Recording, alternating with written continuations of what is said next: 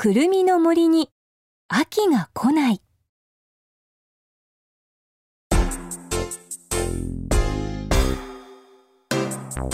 賑やかな町から遠く離れた野原の向こうに大きなくるみの木を真ん中にした森があります。くるみの森です。秋になるとくるみがたくさん降ってくるのでくるみの森になったと森一番の長生きフクロウじいさんが言います。くるみの木に住むコリスのリルは誰よりも秋が好きでした。秋になるとくるみをたくさん食べることや冬の間食べるものを地面の下に隠すことが楽しくて仕方ないのでリルは大はしゃぎでした。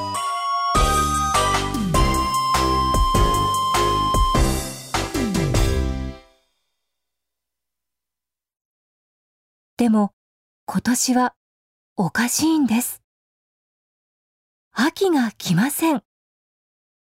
暑い夏が終わるとすぐに雪が降り始めたのです。フクロウじいさんは言いました。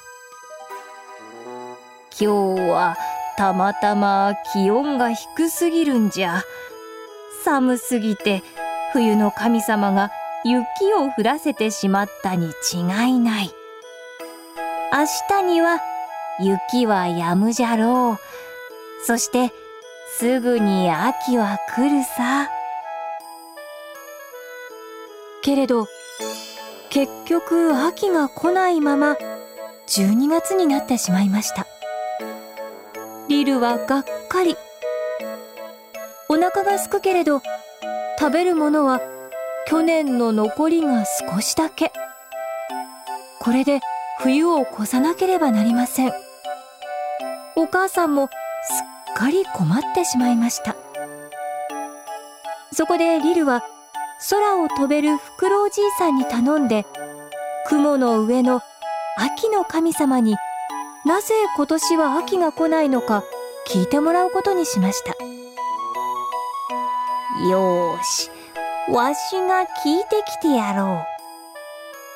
フクロウじいさんは一番大きなくるみの木のてっぺんに立つと大きな羽を広げバサバサと飛んでいきました。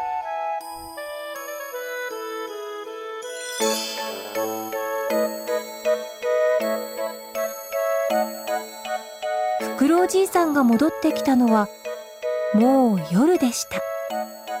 何しろ途中で雨が降ってきたので飛びづらかったのです。フクロウじいさんはリルが寝ていたので起こしたらかわいそうだと思い手紙を書きました。こんな風です。リルちゃんへ。秋の神様は病気で寝込んでしまったようじゃ。春の女神様が言ってたよ。とても心配じゃ。早く治るといいんじゃが。フクロおじいさんより。リルは朝起きて手紙を見てびっくり。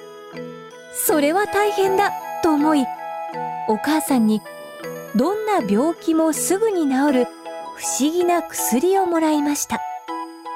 そして「早く治ってね」と手紙を書いて次の朝早くフクロウじいさんに届けてもらいました。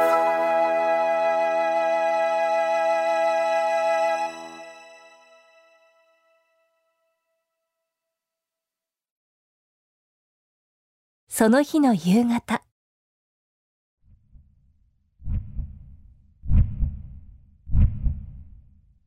フクロウじいさんが帰ってきました。秋の神様の病気は薬のおかげですっかり良くなったようじゃよかったの。リルは大喜びです。やっやった。嬉しいな。次の年。リルはもう立派なリスになっていました。でも相変わらず森で一番秋が好きでした。暖かい春が過ぎ暑い夏が終わるといつも通り秋が来ました。今年はなんだかくるみがいつもよりたくさんあるな。リルはそれが秋の神様からのお礼だということに気がつきませんでした。